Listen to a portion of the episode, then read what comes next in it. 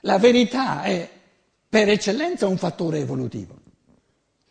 Essere uomini significa essere in cammino verso una verità sempre più vasta, sempre più profonda e sempre oggettiva, perché la verità è sempre oggettiva.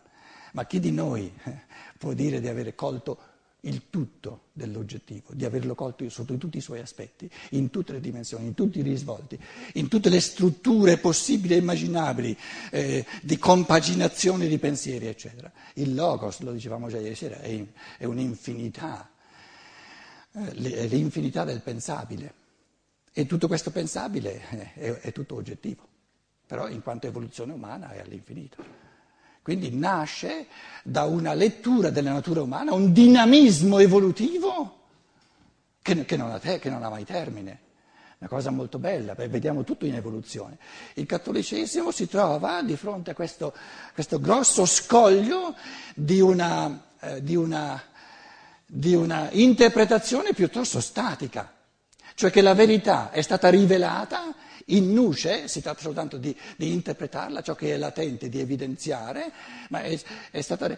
Quindi il Cristo non viene concepito come un essere spirituale che dialoga anche oggi con l'umanità e che, stando al Vangelo di Giovanni, per esempio, dice nei discorsi dell'ultima cena, il Cristo dice, ho ancora tante cose da dirvi, ma voi non siete adesso capaci di portarle. Bastazein. Cioè non serve a nulla di dirvi cose eh, teoriche che poi non, eh, dire, non, vengono calate nella vita, non siete ora in grado di portarne conse- il peso delle conseguenze morali. Quindi aspetto a dirvele. Però se il Cristo dice ho ancora tante cose da dirvi, non bara il Cristo, perché se ha ancora tante cose da dirvi, da dirci, e non le dice, allora mentisce. E dice, ora non siete in grado di portarle, le, le vostre spalle, di tradurle in forza morale che vivifica il quotidiano. E quindi nella, l'assunto di questa affermazione importantissima è che man mano che l'umanità cammina, le spalle, no? soprattutto in base alle prove esistenziali, a questa, a questa diciamo, rovellio quotidiano anche eh, nell'interazione con l'ambiente, adesso tutti i problemi saltano fuori con, eh, con, l'ambiente, eccetera, le nostre spalle dovrebbero diventare sempre più forti e il Cristo, come essere spirituale, può comunicarci verità che duemila anni fa le spalle degli esseri umani non erano capaci di portare, perché il peso morale, la conseguenza morale di trasformazione della vita sarebbe stata una, una, una diciamo, una provocazione troppo grande. Vi stavo dicendo, quello che io in un'immagine ho sempre detto sulla mamma è che se tutto è in evoluzione, e ho fatto una piccola parentesi su che tutto è in evoluzione, la legge evolutiva di ogni madre, di ogni mamma, e la Chiesa si è sempre presentata come madre, fino ad oggi. Però era madre in tutt'altro modo duemila anni fa, in tutt'altro modo oggi. La legge evolutiva di ogni madre mi darete ragione, è che se non muore prima diventa nonna. E non solo, la legge evolutiva dei figli piccoli è che se non muoiono prima diventano adulti. Quindi il, il, la, l'affermazione di una madre, di una Chiesa madre, che resta eternamente madre, implica che gli esseri umani restano eternamente bambini. L'una e l'altra affermazione implica che non c'è evoluzione dello spirito umano. Ed è questo il problema centrale, un problema molto grosso di fronte a cui il cattolicesimo si trova, cioè una sottovalutazione del dinamismo evolutivo dello spirito umano nei confronti della verità. E nella misura in cui c'è la forza interiore di far chiarezza, di affrontare le cose, eh, naturalmente eh, il primo, se volete, è il Papa stesso, che descrive un libro come autore e ti, ti scrive opinioni personali. Com'è? Deve prendere l'umanità così com'è. E si, si, rende conto che quelli che credono sinceramente che ciò che lui dice è verità oggettiva diventano sempre di meno, allora dice fammeli prendere da quelli che, che, che si orientano, eh, comprano un libro in base al calibro mentale eh, de, de, dell'autore. E i tedeschi, che, che, il Papa non interessa più di tanto, la, la, cosa bella della cultura tedesca è che con la, con, con la protesta del protestantesimo è nata una, una, concorrenza bellissima, le due chiese, quella cattolica e quella protestante, sono più o meno uguali, come milioni di 25 milioni di qua, 25 milioni di là. Al nord più forti i protestanti, al sud un pochino più forti i cattolici, perché è più vicino a Roma, capito? Eh, però il fatto che da 500 anni no, c'è questa bella concorrenza e, e un Papa eh, che, che, che mm, capito, eh, nessuno cita, nessun giornale citerebbe il Papa, però adesso visto che, che è tedesco, no, eh, c'è un, il, la, il, il, il, giornale, il ricalco più, più, più, venduto in Germania si chiama Bild, Bild Zeitung, eh, immagine, Bild eh, si compra per eh, 30 centesimi, 40 centesimi. Quando hanno fatto Papa Ratzinger, la Bild Zeitung aveva con caratteri così grossi, eh, noi, noi tedeschi, siamo Papa. Wir sind Papst. Hanno voluto ristampare, milioni di ristampe, tutti volevano avere questo, capito? Questo povero popolo tedesco, due guerre mondiali, due botte all'infinito. Pastore del manifesto in Italia, io parlo, parlo della Germania, capito? Allora, adesso, eh, essendo una mente non da poco, no? Uno scritto, lo comprano il libro, anche perché è tedesco, e lo comprano perché apprezzano questo dialogo di, di esseri umani che dicono io non ho il telefono, nessuno ha il telefono No? È assurdo questo privilegio assoluto del telefono unico, no? dell'infallibile unico. Siamo tutti fallibili e tutti infallibili perché siamo tutti alla ricerca della verità. No? E questo Papa che si presenta come una mente aperta che cerca la verità, presenta le sue eh, diciamo, ipotesi, le sue opinioni personali, però in base a, a, un confronto, e nel libro ci sono tantissime citazioni di, di altri autori moderni, eccetera, in Germania viene letto volentieri. E vi dicevo già ieri che eh, di botto è al numero uno nella, nella lista dei best seller nello Spiegel in Germania. Significa che ne stanno vendendo a centinaia di migliaia di questo libro. Quindi è un fenomeno culturale molto interessante, molto importante. Adesso il discorso di, di questa mattina, due culture che si incontrano mm, nella vita quotidiana. Il, il cattolicesimo che va oltre il moralismo e il, il, che è chiamato a superare il moralismo e incontrerà poi il laico sempre di più, sempre più sinceramente, perché si incontrano nell'umano, e il laicismo che è chiamato a superare il suo materialismo, preso queste due categorie come fondamentali. Il, um, perché, perché, dico cattolicesimo come, come fenomeno di eh, moralismo? Avendo perso, cosa che va bene, sta nelle, nelle, nelle eh, leggi dell'evoluzione, avendo il cattolicesimo, avendo la Chiesa cattolica perso sempre di più i contenuti di verità oggettiva, proprio perché la conduzione divina si è sempre di più ritirata, ha sempre di più smesso di rivelare contenuti di verità dal di fuori per dare all'essere umano eh, la possibilità di riconquistarsi la libertà a partire da di dentro, avendo perso sempre di più contenuti di verità oggettiva che erano stati tramandati, avendo addirittura il Papa stesso, dichiarando il Papa stesso, che lui, che lui eh, questo telefono del, del, del Papa, eh, eh, come dire, infallibile, lo usa soltanto in certi giorni e in altri giorni non ce l'ha a disposizione, perché dall'altra parte non, eh, non, non, non viene tirata via la, la cornetta. Cosa resta al cattolicesimo quando la verità oggettiva non c'è più, i comandamenti di comportamento morale.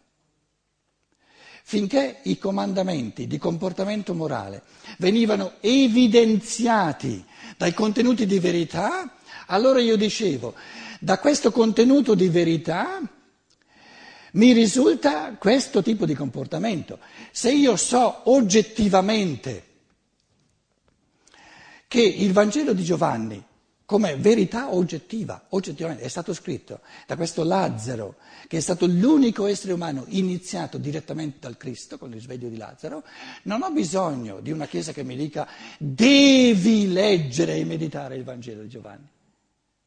Gli do io stesso un peso enorme, perché dico, essendo vero oggettivamente che è stato scritto da questo Lazzaro, l'unico iniziato dal Cristo, è una persona, un essere umano che oggettivamente, in fatto di verità, è, è fecondante, feconderà il mio spirito in assoluto. Quindi so io, decido io liberamente di dare un peso morale, di meditare volentieri su questo Vangelo, perché so oggettivamente che colui che l'ha scritto aveva diciamo, un accesso alla verità di tipo diverso dal mio pinco pallino qualsiasi.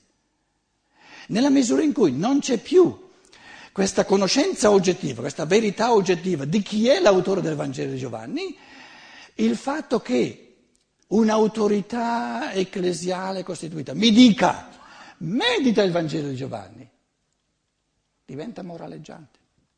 Questo è il moralismo dire alle persone umane cosa devono fare perché non sanno più loro perché, perché non si sa perché e che cosa mi dà.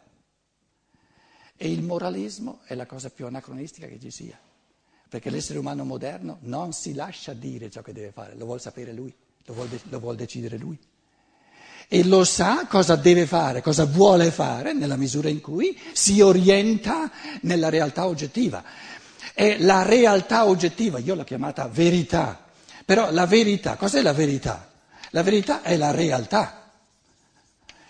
Nella misura in cui io mi oriento sulla verità della realtà, conosco l'essenza vera della realtà, so che cosa serve, che, quali impulsi immettere nella realtà mia, del mondo, del quotidiano, del sociale, del vivere insieme, nella misura in cui conosco l'oggettività del reale, so io stesso che cosa in chiave di comandamenti di comportamento, di morale, eccetera, di azioni, eh, eccetera, di, di operatività, va fatto per favorire la realtà. Dirmi che cosa devo fare presuppone che sono un bambino perché il concetto del bambino è che lui non ha la capacità di orientarsi lui, di, di, conoscitivamente nel campo del reale, per sapere lui stesso che cosa favorisce l'evoluzione del reale, bisogna che il genitore glielo dica, bisogna che la mamma glielo dica. E quello va bene. Ora, gli esseri umani sono diventati tutti così adulti, e proprio sempre di più, per cui dicono eh, il, un fenomeno come il cattolicesimo che Naturalmente adesso sto, sto, dicendo le cose un pochino in bianco e nero, eh, sono anche molto sfumate se volete, però è importante anche identificare eh, lineamenti oggettivi, altrimenti non ci troviamo sui, sui, sui, fattori fondamentali. Nella misura in cui, diciamo così, ecco, il cattolicesimo ti viene, ti si presenta con norme morali, fuorviando, cioè decurtando o, o, o disattendendo lo spessore di conoscenza della realtà, che questo tipo di comportamento si evidenzia dalle, da, da ciò che la realtà mi chiede, diventa anacronistico perché diventa mortificante dell'uomo, nel senso che l'uomo dice io vorrei capire, vorrei sapere perché mi devo comportare così. Prendiamo l'esempio della famiglia, è una delle, questioni più scottanti, più dibattute adesso anche in Italia, no? ma dappertutto, non soltanto in Italia. La Chiesa, il cattolicesimo, la prende dal lato del, diciamo, del matrimonio, del, del, del sacramento. Per l'uomo moderno sacramento significa la Chiesa ci ha messo lo stampino. Allora chiediamoci che differenza c'è tra un matrimonio, un, un, un vivere insieme, tra, Prendiamo adesso soltanto l'esempio, naturalmente è molto complessa la cosa con i matrimoni eterosessuali, eccetera, no? ma prendiamo l'esempio classico, uomo e donna vivono insieme.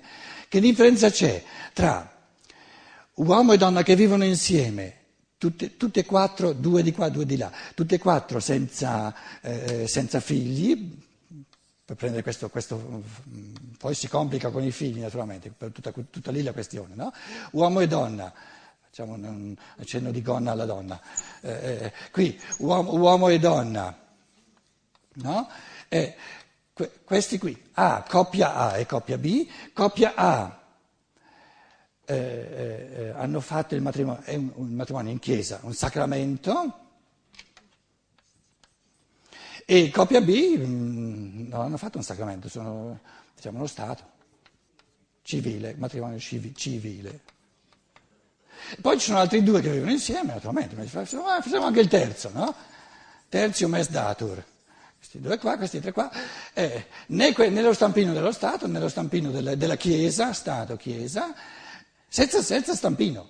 In tedesco si chiama Wilde Ehe, matrimonio, matrimonio selvaggio, Wilde Ehe. Come si chiama in italiano? Conviv- convivenza, concubinato, con, convivenza. Questi qua le Camere avrebbero fatto concubinato. Allora, prendiamo prima i, tu- i primi due. Eh, un matrimonio celebrato in chiesa come sacramento e un matrimonio allo stato civile. Che differenza c'è? Oggettivamente nessuna. È, è, la differenza è nel, nell'animo.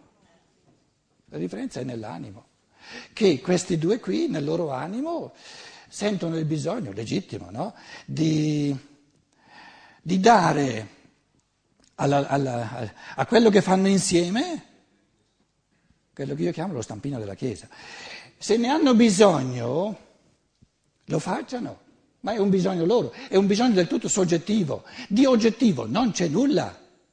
Non è, che, non è che il fatto di farne un sacramento oggettivamente, oggettivamente significa automaticamente rende migliore questa, questa, questo rapporto, perché automaticamente significherebbe disumanamente. Tutto ciò che, che avviene automaticamente non è umano, esula dall'umano. Quindi il fatto di volerne fare un sacramento in chiesa è una faccenda puramente personale e interiore, che non ha nulla a che fare con la, con la realtà oggettiva, diciamo. No? E questi qui, questi due qui che fanno un matrimonio civile, hanno altro, un altro tipo di animo. E dire questo tipo di animo è moralmente migliore che non questo è un'affermazione disumana, è un'affermazione razzista, perché pone certi esseri umani per natura, per decreto, migliori come altri, di altri. Sono diversi, non migliori. E questi non sono migliori di quegli altri, sono diversi.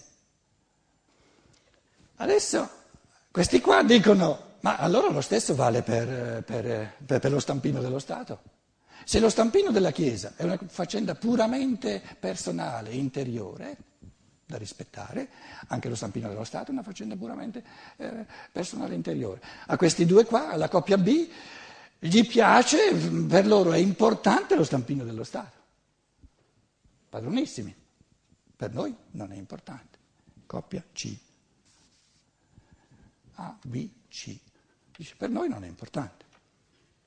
Che differenza c'è? Oggettivamente nessuna. Allora, proposta eh, di pensiero che vi faccio.